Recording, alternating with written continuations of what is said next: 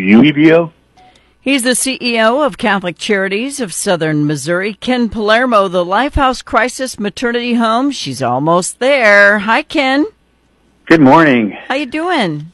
I'm doing well. I'm doing well. Excellent. So you are hiring people. I'm her. I heard.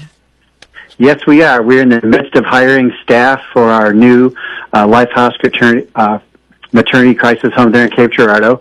Uh, we're in the midst of that process right now. We're looking for folks who are interested in uh, the daily operations of providing care uh, to um, homeless pregnant women, along with some professional staff that kind of fall along the lines of mental health counseling and nursing services. Okay. So how many women total are going to be able to stay there?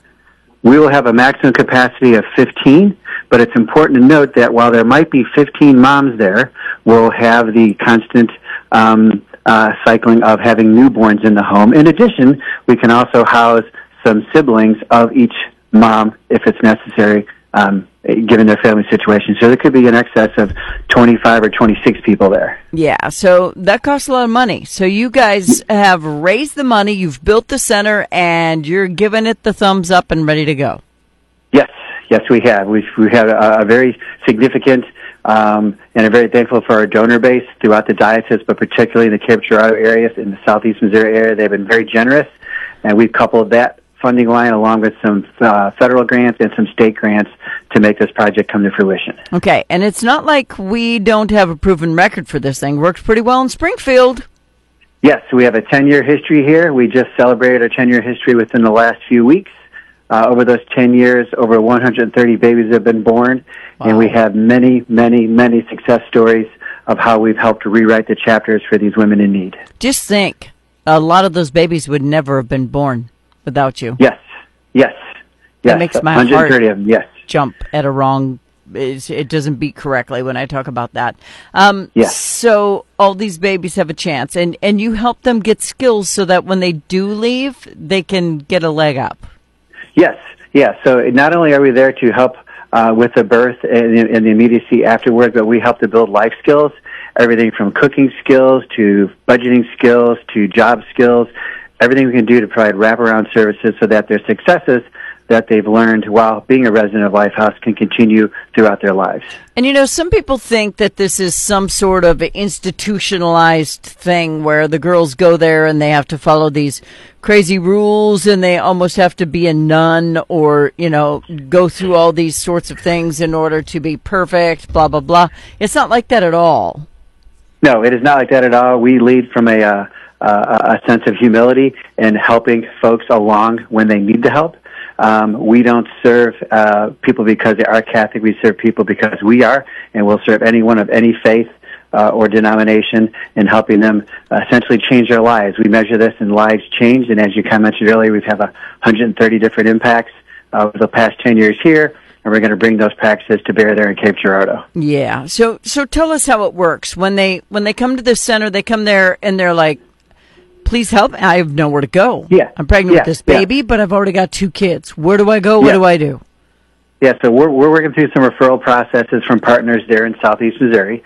Uh, and once you have those referral process in place, when um, there is a need uh, for, a, for instance, a homeless pregnant woman with or without other children, uh, we run through a screening process and an intake process, and then find an opportunity for them to come into um, Lifehouse and then go on from there.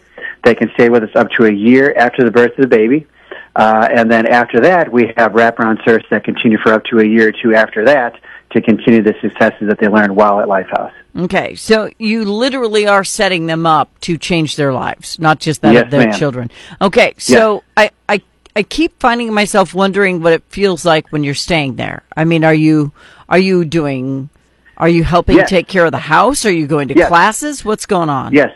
Great, great, great question. So um, it's relatively communal, although there are uh, individual living quarters. But they will learn how to cook together. They will learn how to live together. They will learn how to have their children interact with each other as a way to build the societal skills that are as applicable outside the lifehouse setting as they are within the lifehouse setting. So um, it's very much a group, a family type centered uh, effort. Okay. So they learn how to cook, they learn how to clean, they learn how to take care of themselves and their children before they are released into society to have to do it on their own. Yes. Okay, because you know you know that saying you always hear: children learn what they live. Um, Yes. Even if the kids have gone through some kind of hell before they, they get there, if they if their mother's been um, homeless and they've been in cars or tents or whatever the case may be, this gives them a little bit of a change of attitude too. Yes, it does. Yes, it does. We are uh, a trauma informed uh, care agency, so all of our staff have been through trauma informed care training, uh, and we recognize what those traumas may have been um, in either the, the siblings' lives or the mom's lives, and we uh, establish understanding what those traumas were, and then move forward from there to learn um, how to learn what their coping skills are going to be. That, that they can apply those while in Lifehouse and also while they're outside of Lifehouse. Yeah, some of them are going to be so stinking grateful just to have somewhere to be that they're not going to believe it when they get there. But they do have to Yes. act. uh they do have to act right when they're there. Yes, they do. Yes, they they have to uh, uh, submit to uh, regular um, screenings uh, for substance use. Uh, they have to participate in different skills training. Uh, it is not simply come in and sit and wait for the birth of a child and then move on. No, there are there are daily activities along with uh, a number of these women. They also work, so we uh, assist with uh, getting childcare, um, and then they run as if this is just it's their home and they treat it like their home, uh, and the par- participation is required to be a member of the home. Yeah, it's it's not like a safe house. That's not what this is. This is a place where women can go so they have the option of keeping their baby, which sometimes isn't an option when you're on the streets. Correct. Yes. Yes.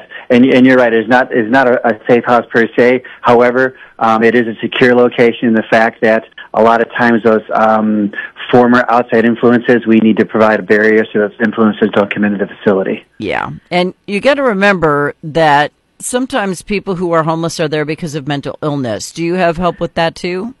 Yes. Yeah. Matter of fact, right now we are recruiting for a mental health counselor.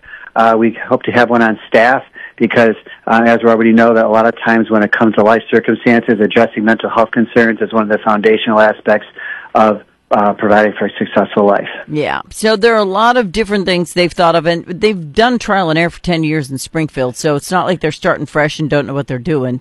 So what's, what's the drop dead open date? The drop that open date right now is tentatively the first week of April. Um, as Wow. we're working through the, the throes of finishing up construction, there's been a, a few points you need to go back and reconsider, but we're looking at the first week of April, yes. Okay. And how many staff are you looking for? Um, right now, we're looking for six care support staff. Those are staff involved in the daily operations uh, and being there to work with our uh, our residents. And then we're also looking for uh, a registered nurse to provide some nursing and education, along with a mental health counselor. Okay. And then the baby doesn't ha- or the mom doesn't have the baby there. She goes to a health facility. Correct. Yes. Yeah, we have partnerships with local hospitals. Yes. All right. Somebody just asked if a mom can deliver the baby and then not want to keep it, and you help find adoptive parents. Is that a thing? Yes. Yes. That that has happened in the past. I don't know the exact number, but yes, we can we can assist with those needs. Okay. So there really isn't anything you're not prepared for. No, we like to think so. Yeah. However, we always try to be nimble based on circumstances. So Well, we respond to each individual's needs. Trust Cape Girardeau to throw you a curveball at some point. It's coming. I already know. So Okay. it'll it'll happen. Um, but it does sound like the prayer answered for a lot of women who are expecting, and Yes. uh, without it, there there weren't a lot of options. Yes, that that's exactly uh, exactly accurate. And like I said, we have a ten year history here in Springfield of successes. Um, we're looked to nationally from other organizations who want to build on our model. So the steps we're taking there in Cape Girardeau are definitely going to further our mission um, and provide um, that respite um, and, and off ramp to life circumstances for these women in need. Now there are a lot of other places that will help you with counseling and getting diapers and you know all those sorts of things, and they are all very good and necessary. But this is an actually a, a, a place to go to live and stay and deliver your baby and learn how to make it on the outside without continuing the bad behaviors that may have gotten you to where you are in the first place. So hopefully, um, you don't see the same face several times and you have to go through the motions several times. But I doubt you'll say no to them, right? Oh, we no, we would not say no. No. Okay. All right. Well, how do people get more information if they'd like to either give you a donation or if they need help? Sure. I would direct you to our website, which is ccsomo.org. That's ccsomo.org. Uh, or if there's interest, I will leave you with a contact number for me, which is my direct line, which is 314 882 2410. And I'd be happy to direct folks to um, uh, get their questions answered. He's the CEO of Catholic Charities of Southern Missouri. Ken Palermo should be about April when our beautiful center opens in beautiful downtown Cape Girardeau. It's got a lovely view of the river and it's going to be a very cathartic and nice place for women who just need some help because guys who don't know what it's like to have a human growing inside you and feel like you're either not worthy or you don't know where to go. Now they have some place. This is awesome. Yes. Ken, we thank you. lives. You Yes, do. Thank you. Uh huh. Bye bye.